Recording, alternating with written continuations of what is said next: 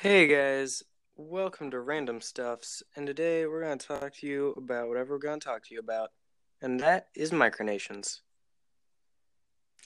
So micronations root from a guy named Emperor Norton. And Emperor, Emperor Norton's the greatest man of all time. Yeah, he was born February 4th, 1818 in um, England, but he moved to San Francisco. And he claimed himself as the Emperor of the United States. Chris, doesn't that sound great already? No, you know, anytime when I'm considering about who to root, root, root for as greatest man of all time, Emperor of the United States, that's a good title. It's a good a good person to root for. Yeah, all right. So he was born in England, uh, London, and he moved to the United States and called himself the Emperor of the United States because he was just fed up with the legal and political structures of the United States. And then they thought it was funny, but he actually, you know, he called himself the protector of Mexico. And who wouldn't want to be the pre- protector of Mexico? Yeah, the only... especially right after the Me- Mexican American War. Oh yeah. So um, he wanted to, he worked to resolve this, try to resolve the Civil War, mm-hmm. and he issued a mandate ordering both the Roman Catholic Church and Protestant churches to proudly ordain him as emperor. But he was a visionary, you know. He's he wanted um to see things that no other people could see. Like he was the first person to pitch uh, pitch the Golden Gate Bridge. You know, the bridge hmm. that connects San Francisco and Oakland. So that this obviously leads to some controversy because people are protesting to get the Golden Gate Bridge's name changed to the uh, Emperor Norton Bridge. You know, I'd I'd go with that campaign. Who wouldn't? And then he would also he also pitched the idea of a tube um under the bay, which actually does exist now. Mm, greatest visionary of his time. Yeah, he did some very imperial acts, and everyone knew him. He made his own money, and people accepted it, which was hmm. pretty great. You know, if you make your own money and people accept, you know that you're the greatest man of all time. Yes, that's when you know you've succeeded in life. Yeah, and then uh, on the evening of January 8th, 1880, he collapsed in the corner of California Street and DuPont Street while giving a lecture on his way to his lecture. And, you know, he died. And when he died, 30,000 people lined the streets for his funeral. The end of an age, my friend. Mm-hmm. That it was very depresso when he died. I, I've never been more saddened than I am by that but now by that news. Afterwards, he became immortalized in the works of people like Mark Twain or Christopher Moore or my favorite author personally, Neil Gaiman. They all wrote about him in their books, which is pretty cool. Oh yeah. And then uh, he's become the inspiration for a lot of the micronations that we are going to talk about today. So that's why it's a good starting point for us to talk oh, about yeah. Norton. By the way, uh, his name is Joshua Abraham Norton. Yeah, it was his you know official name official name. Um, is there anything you want to add to that, Chris? I think think you just about got it. I think I just about got it. Mm-hmm. Well, I mean, he is obviously the greatest man of all time. Uh, uh, what's your opinion? What's your honest opinion? Do you think we should rename the Golden Gate Bridge to the Emperor Norton Bridge? Honestly, I'm pretty sure that would just make our country number one of all time for the rest of the universe. I agree. That's why we need to do it. Yep. So yeah. Also, I forgot to mention one thing. He initially was a businessman, but lost his fortune uh, because he invested in rice from Peru. Now you know if you have to invest in any one thing, Norton was actually very wise to invest in Peruvian rice because you no, you, you you you you stupid. He that caused his downfall of his wealth. No, but it was it was the long con. You see, if that had not happened, he would not have come to America to become the emperor. Yeah. I actually forgot to mention also that he spent most of his early life in South Africa. You and know, he sailed to San Francisco and after his father and mother died in 1848. So I skipped a lot of good information, but at least I covered it. hey, got got out there what needed to get out there. Yeah. So this guy is very influential for a lot of the things we're getting ready to talk about. So Chris, you want to take it with the next thing we're going to talk about? Uh, sure, my man. We, I guess we could kick it off. First micronation we could talk about is the Principality of Sealand. This is one of the more well-known uh, micronations out there. It's one of the oldest, the oldest we're going to be talking about today. Now, it is some describe it as the single largest, smallest, excuse me, country in the world at around 12 hold on it's uh, about 12 kilometers off the coast of england. And the entirety of the country is one naval fort. Yeah, one naval fort that was made in World War II. mm-hmm. Uh, there's a, a lot of fun stuff to talk about with sealand i don't know if we're going to be able to get through all of it here but we, we can at least get some of these some of these facts. Let's start with the beginning. Tell us how it founded. huh Tell us the history of of it. Why Well, was it, it was- established? Well, it was originally in World War II. It was called Fort Rose or Rose Tower. It was constructed by the UK to defend like shipping lanes from the German Navy and like mine aircraft. And it was essentially a floating pontoon made of two hollow towers and a big deck on top. Mhm. and it was just stuck on a sandbar and the and it was just left to float there. Uh, but since it was technically at the time outside of the UK's influence it was in international waters. So uh, a Was- family Wasn't the rule? Wasn't the rule that like as far as a cannonball can shoot off England is their uh, territory?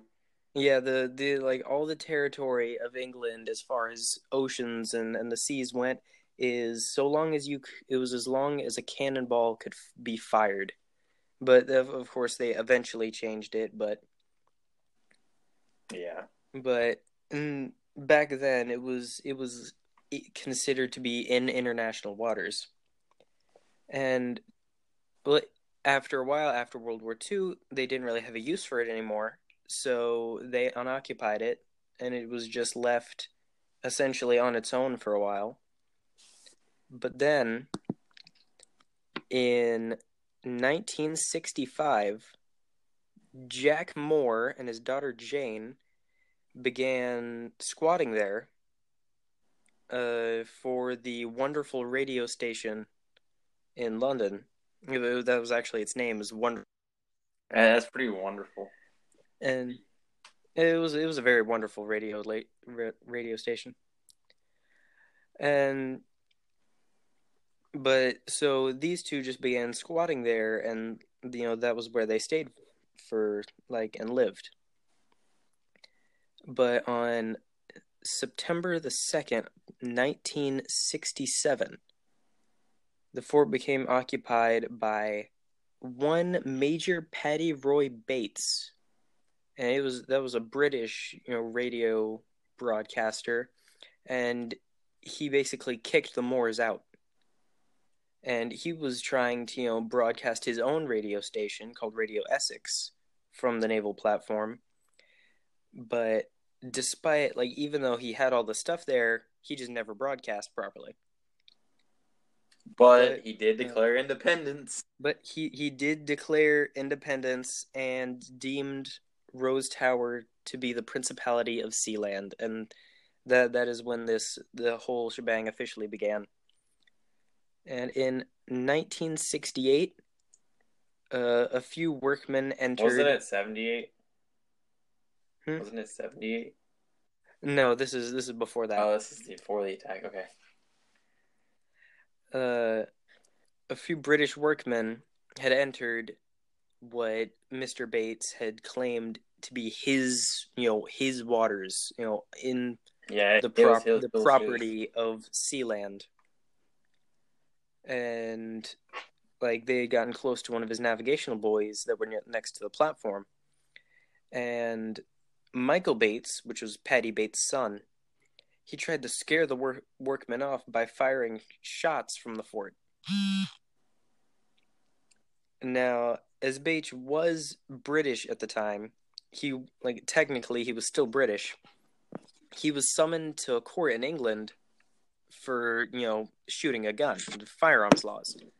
Yeah. But the court ruled that technically, since the platform, which Bates was calling Bates was calling Sealand, was outside British territory limits, the case couldn't proceed since it didn't happen in England, and so like the whole case was dissolved. Which Bates, you know, he sort of used that as a basis for Sealand being its own nation. And in 1975, Bates introduced uh, its Sealand its own constitution, and he even gave it its own national flag, national anthem, currency, and even passports. So if you wanted, you could get a passport for Sealand, and you could go there if if the current residents allowed it. That'd be cool. Oh yeah. That'd be a good vacation. Go to the military fort and get a passport. Get some money. Oh, things do get a little more serious. In the August of 1978, Alexander Achenbach, who described himself to be the prime minister of Sealand, hired several G- German and Dutch mercenaries to attack Sealand while Bates and his wife were in England. And they like they drove up on speedboats, jet skis, helicopters, and they took Bates' son hostage. And now Michael Bates, you know, Bates' son, he was able to retake Sealand on his own and capture Achenbach and the mercenaries using the weapons that were stashed on the platform. Now, Achenbach, who was a German lawyer and he held a Sealand passport, was charged with treason against Sealand and was held unless he paid 75,000 DM, which I believe to be the uh yeah, it's, It's the German. Deutschmark. Yeah, it's the German currency. Which It's, is you know, about ju- just marks. thousand dollars US Yeah, or you know, twenty three thousand pounds. for the British people. Uh, the governments of the Netherlands, the Netherlands, Austria, and Germany all petitioned for Sealand to negotiate for Achenbach's release. You know, that, But that's a well, lot of originally um, they national attention he's getting there.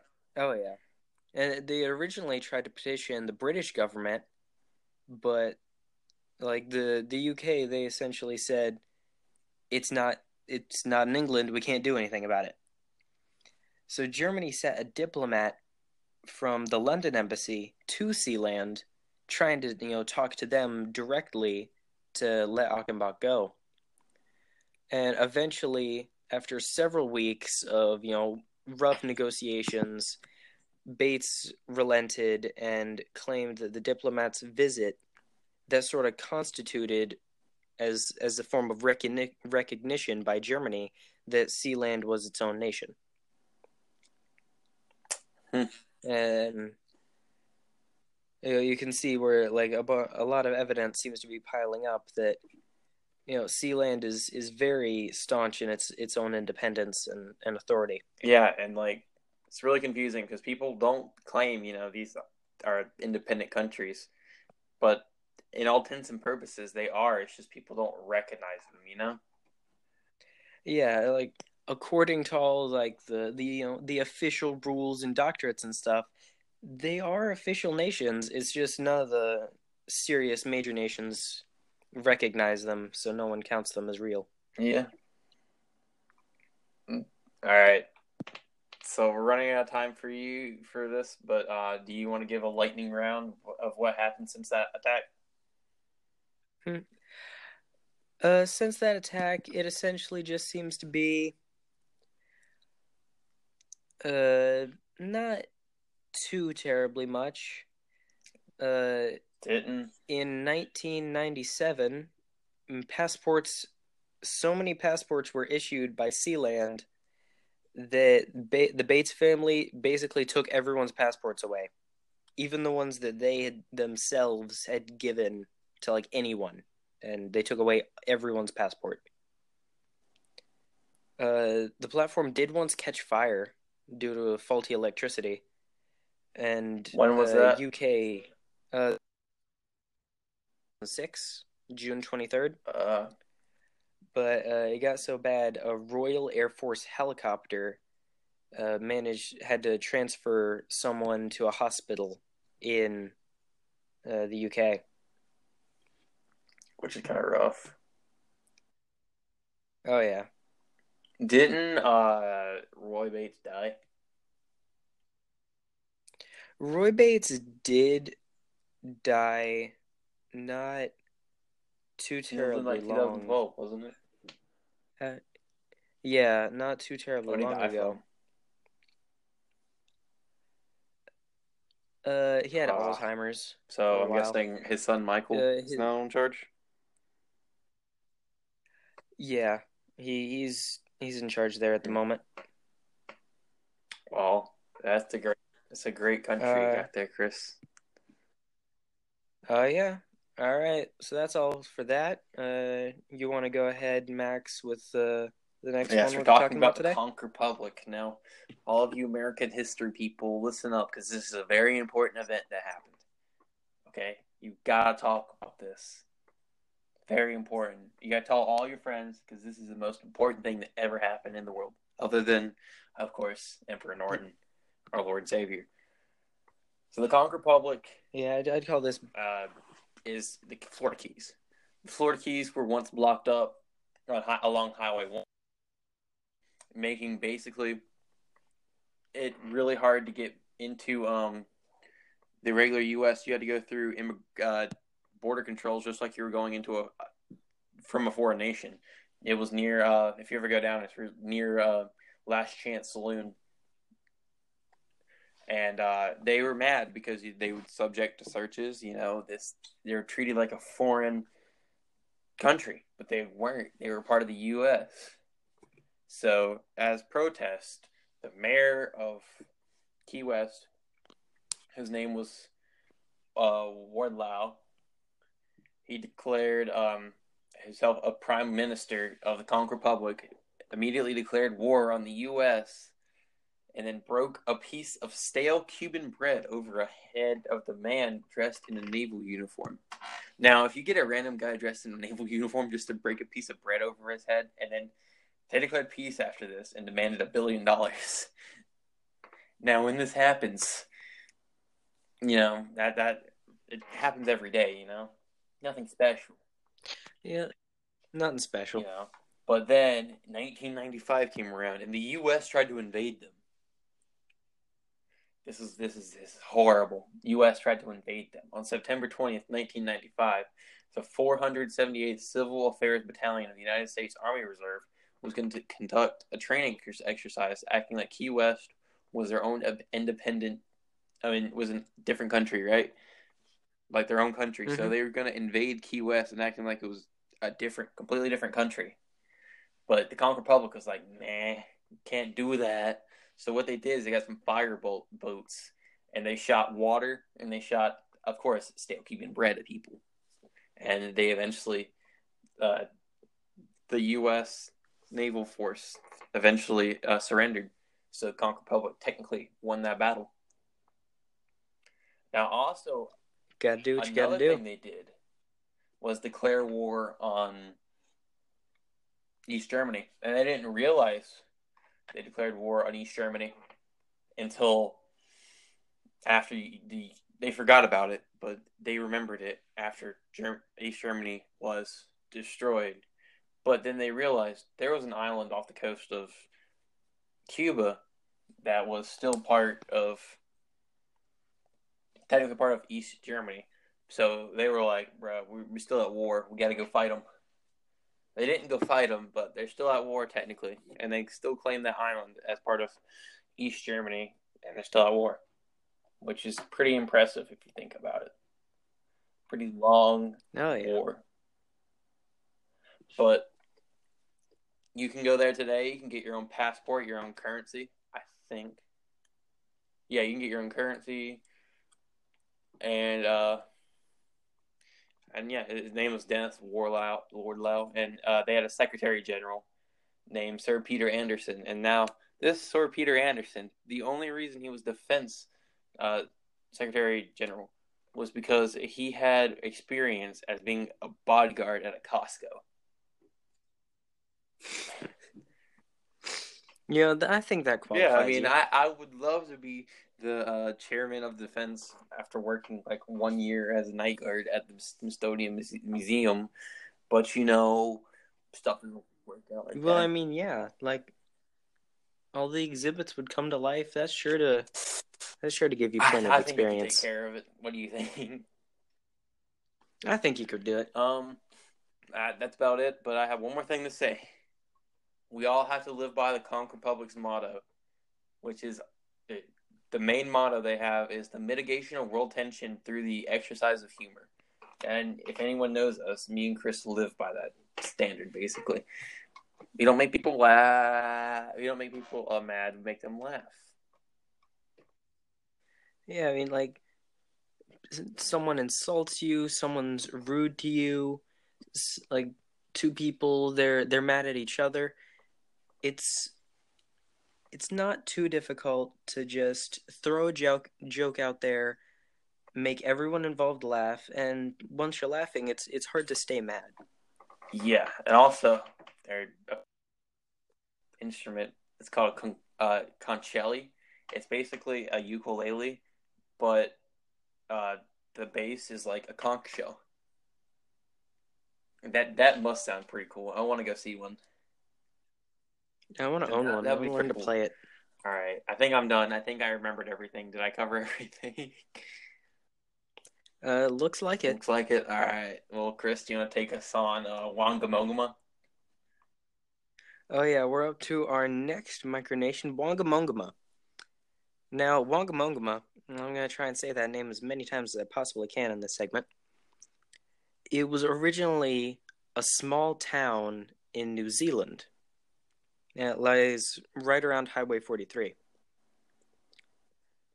Now, originally, it was one of these two sort of segregated areas uh, in New Zealand, like, and the two areas they were like separated by a barrier line, and they had two like the or at least the main thing that Wangamongamans were concerned about is they had two rivaling sports teams. Um, they were part of the Taranaki region, but they got moved Yeah. to the Manawatu Wanganui region, and that made them really mad because their favorite rugby team was in the, the Taranaki region.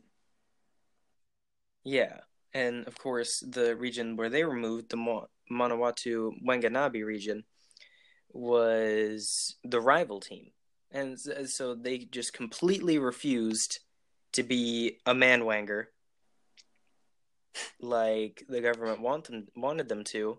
So they seceded from New Zealand and became their own nation. Yep, and they still celebrate Republic Day to this day. Oh yeah, the Republic Day is they hold their you know presidential elections. Uh, uh Republic Day. It's a bi with a biannual election. Uh,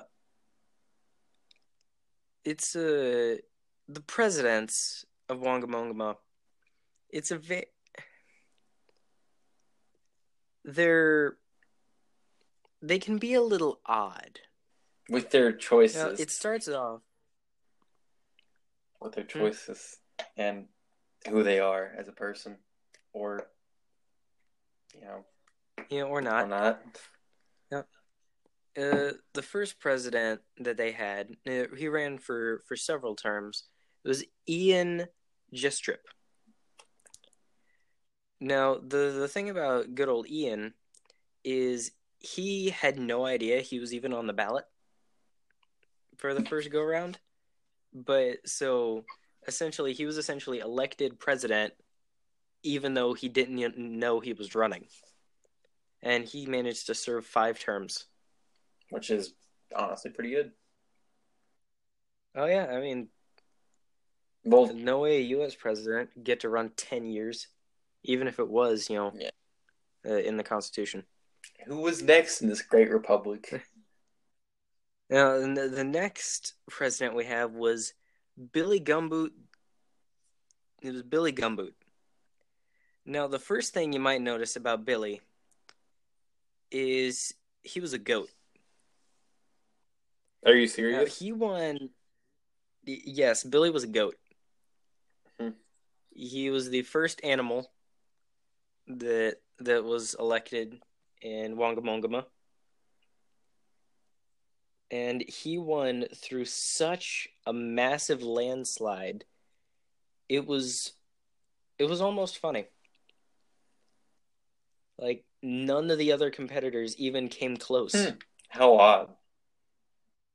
Now, I think one of the main reasons that this happened was one of the policies that Ian Jestrip had put into place was that on Republic Day, you could come and get, and for three dollars, you could get a passport to make yourself an honorary Wangamongaman citizen, and that would give you full voting rights. So every two years, like tons of people were coming to Wangamongama to and just paying their three dollars so that they could vote on the president. I don't think it was that. You know what I think it was? I think, do you I think think it was? he ate the ballots. I think the goat ate the ballots in order to win. Yeah, there, there, that was there were some massive speculation about that. That he, yes, uh, a lot of people in Wangamongama like speculated a bit of corruption in that he ate all of Ian's ballots, and and all the other candidates. So what happened in this great term?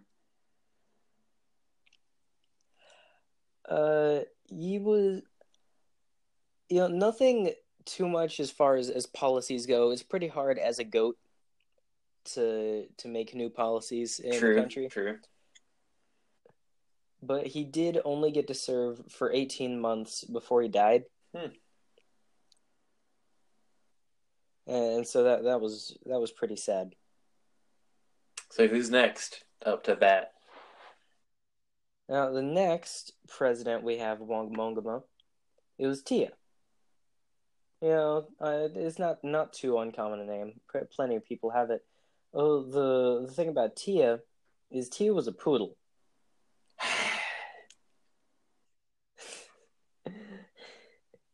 Poodle. I love it, Wangmongama. Seriously, It was a poodle. After the goat, it's only natural that you elect a poodle. What else? Now, the thing that happened with Tia the poodle is he was attacked in the in the second year of his presidency by a mastiff in what some call an assassination attempt.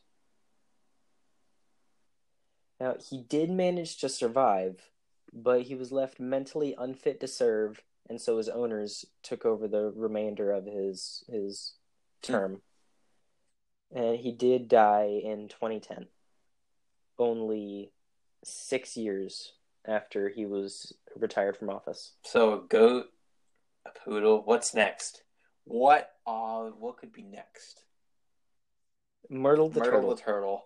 What, what else Myrtle the turtle. Now, the one the one strange thing about Myrt, you know, Myrtle the turtle, is that it was a person. So he was a person named Myrtle and called Myrtle, Myrtle the turtle. well, I mean, you got a goat, you got a poodle, you got to keep the streak going. True, true. So you got you got Myrt, good old Myrt. Now, Mer- he owned a garage, but the the main thing that Myrtle did What was his Wong- that? happened. Oh, Yeah, yeah, it was. It happened during his competition to get the presidency. It was between the first president, Ian Jestrip, and a cross-dresser named Miriam. I won't say I won't say named, but called Miriam. Eh, he managed to get reelected in 2009 by one vote. One vote is all it took to to get him the presidency. Ne- Never underestimate the power of one vote, people. You could have another year of Merton. You could. And he managed to get reelected once again in 2011 in a massive landslide. But he sadly he died in New Plymouth Hospice in 2015, and that was the end of his. So a goat, Campaign. a poodle, and a guy named guy who went by a turtle. What's next? A woman? No. Yes. it gets crazier and Uh, crazier. it just gets crazier and crazier the more you talk about it. It's Vicky Pratt. It was the first female elected as Wongamongama's president, and the the main thing that that I think got her a lot of votes is she runs the Who local pub. Who doesn't love their So beers? she's yeah, I mean she she, she managed to get all the voters drunk the night of the election, and, and I think that that's what really put her through. And the current president of Wangamongama is named John Hir- Hirley. And, and no, nothing too much has happened under his reign. It's just, you know, keeping It's the not country like we running. forgot to as research best he can. anything.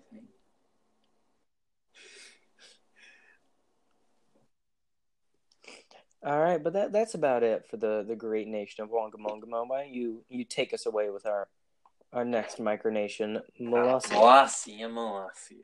This is also American history. I don't know why I got stuck with all the American ones. But um Republic of Molossia. Yeah, it was a micronation in the United States, founded by Kevin Baugh and headquartered near his home in Dayton, Nevada. It's not recognized by any country in the United Nations. And you can visit there today. Oh, you can?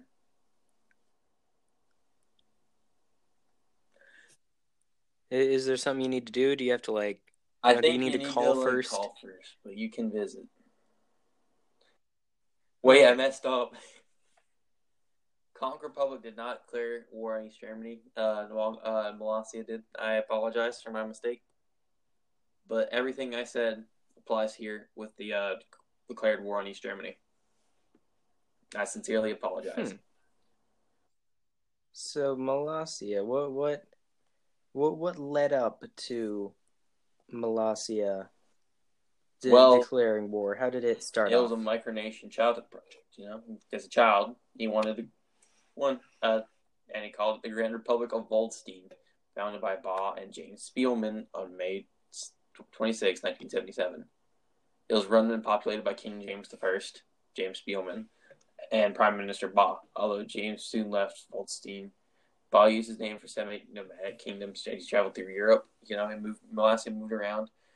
Molossia was a member of the United Provinces of Utopia 3 on September 3, 1999. He Created it, a successful country, Holstein, and declared himself president. And then uh, his territory is um, th- three properties that are owned by him, and it's about 6.3 acres, uh, located near Dayton, Nevada. Now, they have a currency called the Flor- Fleora, which is subdivided into a, a hundred flirtus and pegged at the resale value of Pillsbury cookie dough. Now, you heard of the gold standard. How about the cookie dough standard? The cookie dough standard So is same same thing as the gold standard, but you can trade in your money. You can trade in, I think, one tube of Pillsbury cookie dough for three dollars of their currency, which is pretty good. You know, that's a pretty good deal. Do you know if it works with any me- type of measurement other than a tube? I'm not sure. We need to go ask him. But another thing happened. They also had a war. And if you know anything about YouTube, there's a guy named Nostalgia Critic. He took over Molossia. Which, if you know him, it's not that surprising. I'm, su- I'm assuming you know who Nostalgia Critic is, Chris. Oh, of course. So it's about 2010. He he invaded it and captured Baugh and became uh, the king and renamed it, well, the dictator. He renamed it Kickassia, of course. And You know, what else could you possibly name your country? he ruled it for three days until Baugh came back and took it back, basically. And now Amasia does exist. You can go visit it, and you can go get three dollars for a tube of the finest Pillsbury cookie dough. Has Molossia made any attempts to, say, contact uh, other micronations like the Conch Republic? I believe they tried to organize a Olympics, if I'm not mistaken. An Olympics It sounds For- about right. micronations. And I, I, I forgot to research it again. But I believe it went well. I don't know how many uh, countries showed up, but you know, Um, I believe it was it was around six uh, micronations in total competed. do you know? Do you know any of them? Uh, I don't. I cannot remember off the top of my head any of the specific micronations that competed. Although I I do know that Molossia ended up heading the the pack with the most medals by the end. Yeah. Well, you know what I love about these micronations, Chris? I What? love their mottos. All of them have different mottos. We haven't been talking about a lot of them because some of them, a lot, a lot of them don't. Like Sealands is um Latin, I think, which means from the sea freedom. But Molossia's is not as good as Conch Republic, but it's pretty good. It says nothing ventured, nothing lost, which is word to li- words to live by. Oh yeah, If I didn't miss anything, there's nothing to discuss. You can go ahead with the longest name we have here today the Gay and Lesbian Kingdom of the Coral Sea Islands. Now, the gay and lesbian kingdom of the Coral Sea Islands, uh, we can just call it the, the gay and lesbian kingdom. Now, it is, it, it all started off, it's off the coast of Australia. And it all started off when the Australian government, because for the longest time, the Australian government had banned uh, same sex marriages for a while and it had seemed to be that it, they would be legalized and they they if i remember correctly they were briefly legalized for about a day or so but then the the government quickly clamped down on that and they were banned once more and any marriages that had taken place during that time period were be to be considered completely null and void. Hmm. So a bunch of these gay and lesbian people went and essentially decided that they were done and they left Australia on the gay flower. The Gay Flower. on the gay flower. And they went to the coral sea islands of which none uh, completely none of them are inhabited. I believe the most inhabited one has like two people four. on it. Four people excuse me. God, Chris. It's not like you completely mixed up the um, a battle between two different micronations like you did but like I did with Molossia and the. Con- Go continue. I, I'm done with my rant about my Yeah. stupidity. Oh, it's it's it's all good, my man. Uh, the most of the you know the goings on of the gay and lesbian kingdom happen on the largest island, Cato Island. And the leader of the protesters, Dale Anderson, was elected administrator of that ter- territory and was then declared emperor of the entire gay and lesbian kingdom uh, when as soon as it became independent. Now, other than any of the the protesters in the gay and lesbian kingdom, Australia does not recognize any other I- inhabitants, and sadly, no no Australia nor any other world government officially recognizes the gay and lesbian kingdom as an independent. So country. let me guess. They declared war. They did declare war. What else would they do? What else could you possibly do in that in that situation? What else could you do? They they declared war on Australia. But how did they get the money for that war? Uh, they started making stamps and coins and, and like like their currency and such, and they made unique coins and stamps, and they sell those on their website.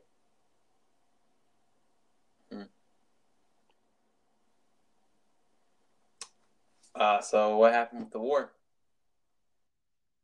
Uh, in the war, nothing too incredibly violent happened. I'm I'm sure several uh, LGBT protesters may or may not have started a couple bar fights in you know in the name of the gay and lesbian kingdom.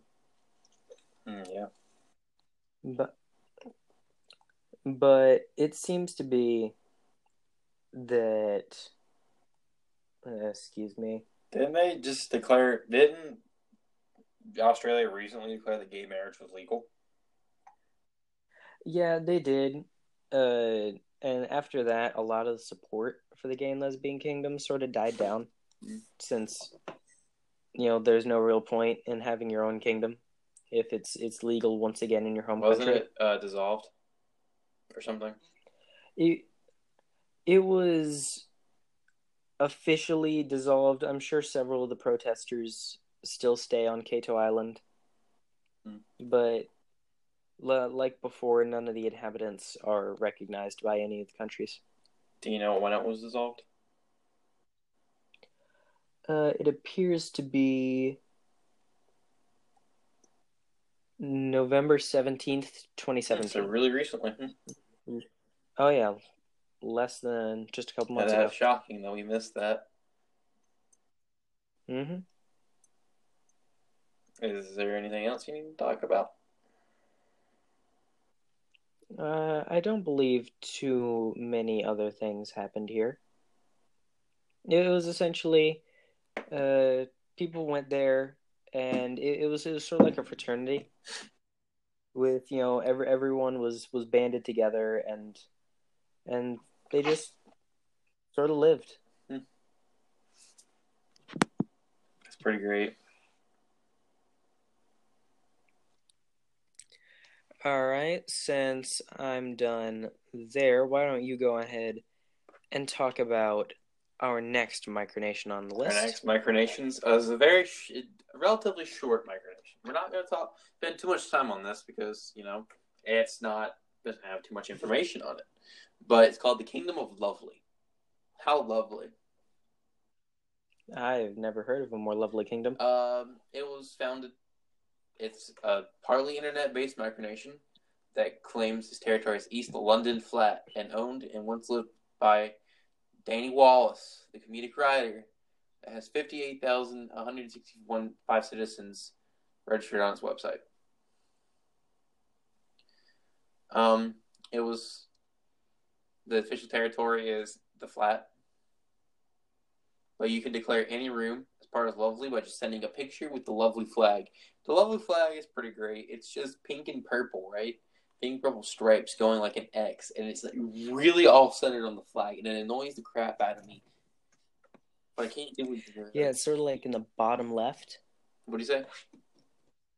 Uh, the X, you know, just sort of in the bottom left, just really off kilter. Makes me salty. Their their motto is Latin is Die du heal Frenior, which means have a nice day.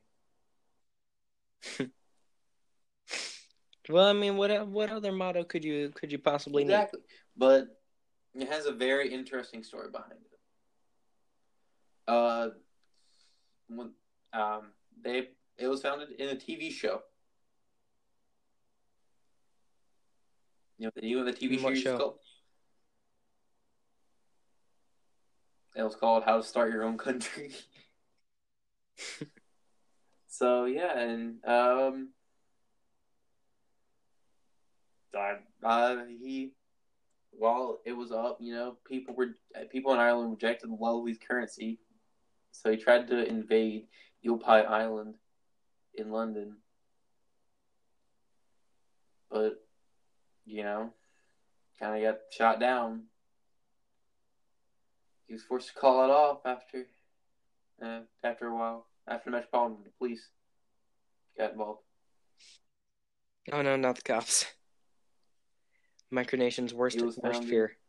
um, as an independent nation on January 1st, 2005, after talking to the people of Sealand and Dennis Hope, who claims to own the moon.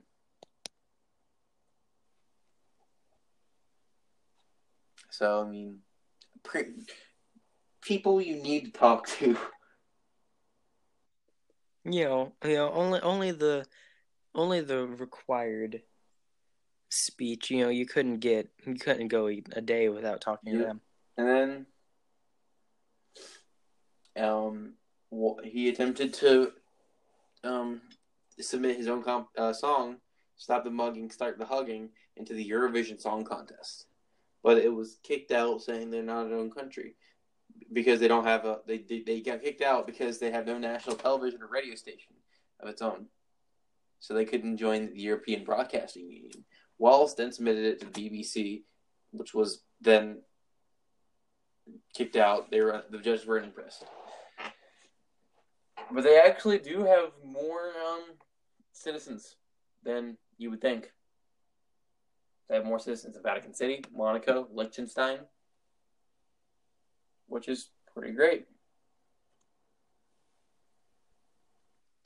Now, since they have so many citizens in such a dense area, just one No, flat, it's a website. You can just sign, you can just go on there and sign up to be a citizen. But, but sadly, that website's been turned off, just kind of destroyed, deactivated, whatever you want to call it.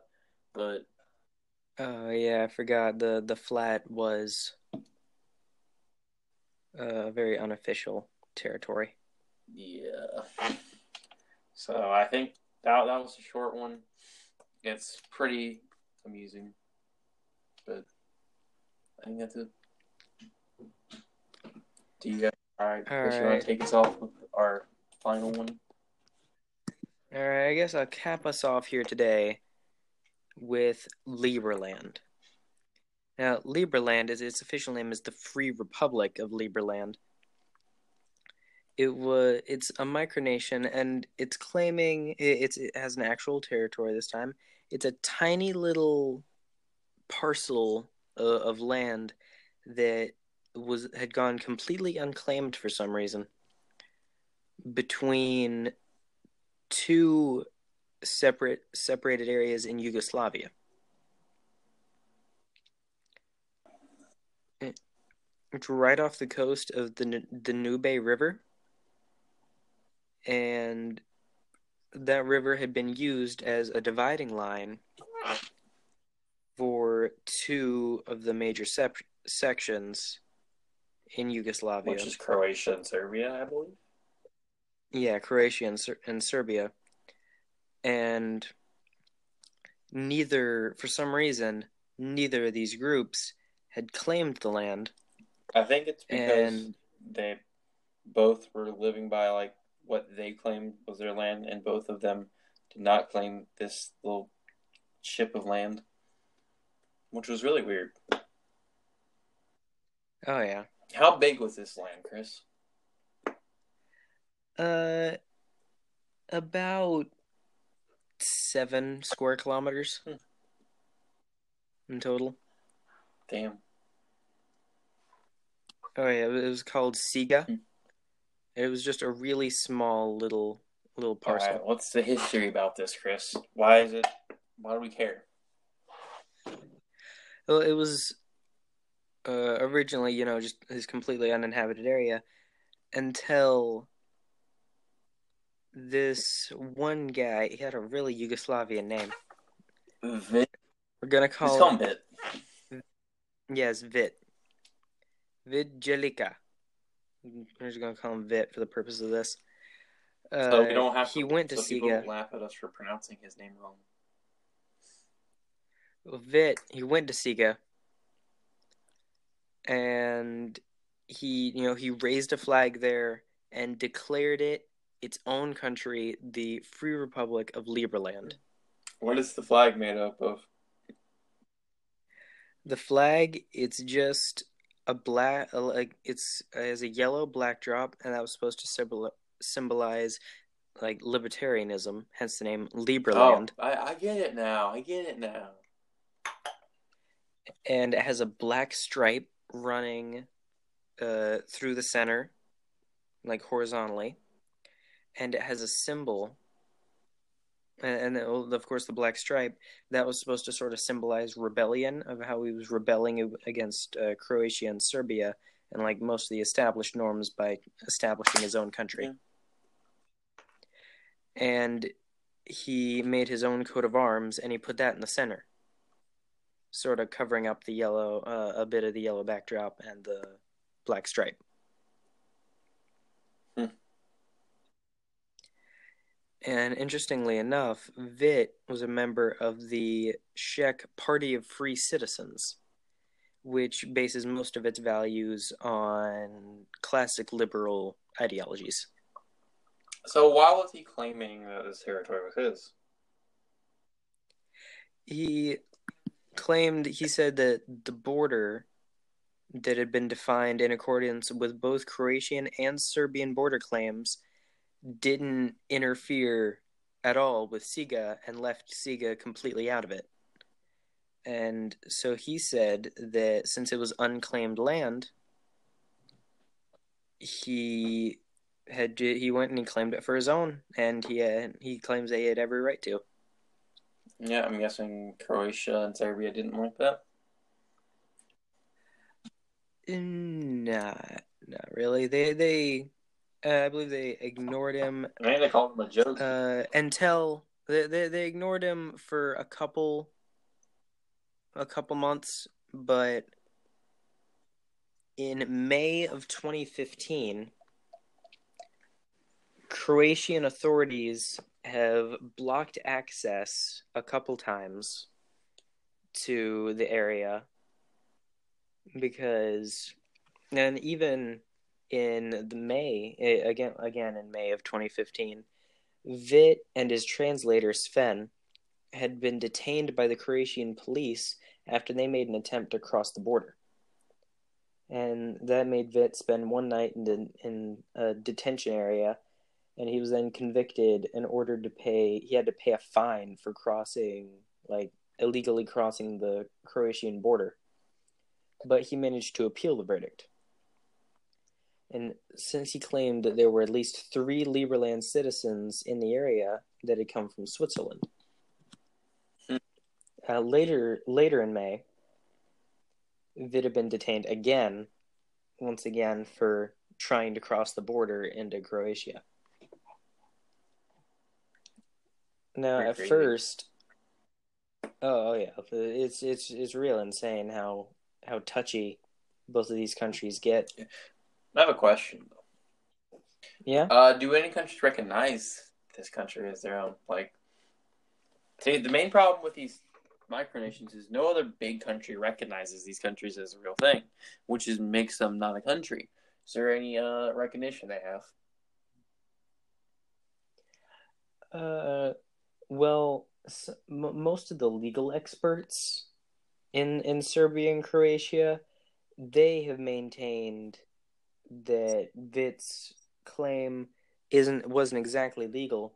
A lot of uh, Serbian and Croatian officials have you know stood up for him and said that he does have every right to claim this land and and that's sort of fighting for his own recognition Well, if you don't mind, uh, I got a few say a few things that I Uh, go right on ahead. found about this while you were talking.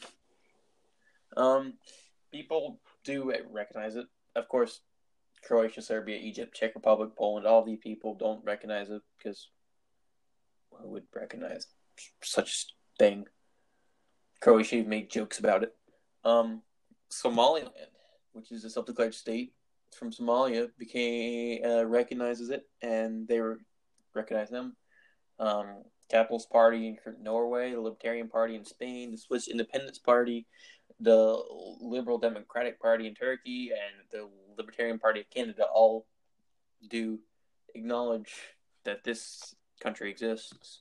Also, Kingdom of North, uh, some other micronations like the people we didn't talk about, like the Kingdom of North uh, Sudan, who claims the Bir Tawil area of the border between Egypt and Sudan as his own country, has recognized them. Uh, Enclavia recognizes them, and Sealand, of course, recognizes them. And I think that if I missed any, if I don't think I missed anything, but you can get Uh, not that I've seen. citizenship, and you can get currency, and you can get um probably passport, but um their motto is to live and let live, and I think Mhm. that's about it with this one. Uh, well, I guess you could say one more thing. Was uh, Vit after Liberland had become an he, well, I'll, I'll say official, like an official micronation.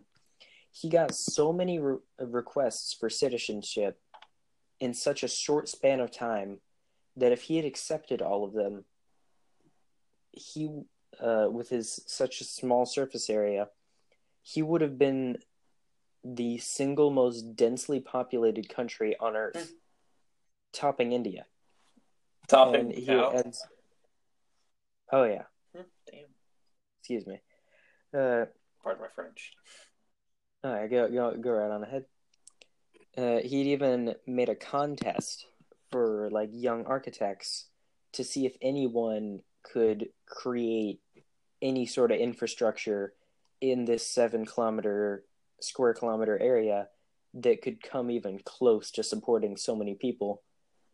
And eventually, the winner uh, of that contest had created a sort of stacked design where it was like buildings and roads all sort of stacked on top of each other and that could all be powered from a That's swamp. pretty interesting. All right, Chris. I'm sorry to break you off, but I think we're gonna have to start ending it, wrapping it up. Yeah, that's that's all all I really have to say for now. Um, so I hope you guys enjoyed. I would like to ask you something. We're gonna ask a question to you guys, and we would link some responses. If you see us in real life, just tell us in real life, or comment it, or whatever you can do. Podcasting is our first podcast, we wouldn't know. Do you consider micronations a country? And if so, I mean, or what do you? What are your guidelines for making a country? Do you need to be recognized? What do you need? What do you need to be considered a country? Um, and I hope you guys enjoyed. You learned a lot of things about Sealand, Conch Republic, Wangamongama, Molossia, Gay and Lesbian Kingdom of the Coral Sea, um, Lovely, Liberland, and of course, Lord and Savior Emperor Norton. And Chris, do you have anything else to say? I think that about wraps us up. All right. All right. Well, I guess I'll see you guys in the next episode where we don't know what we're going to talk about next. But that's the fun thing about random stuff. So you never know what we're gonna say. See you later.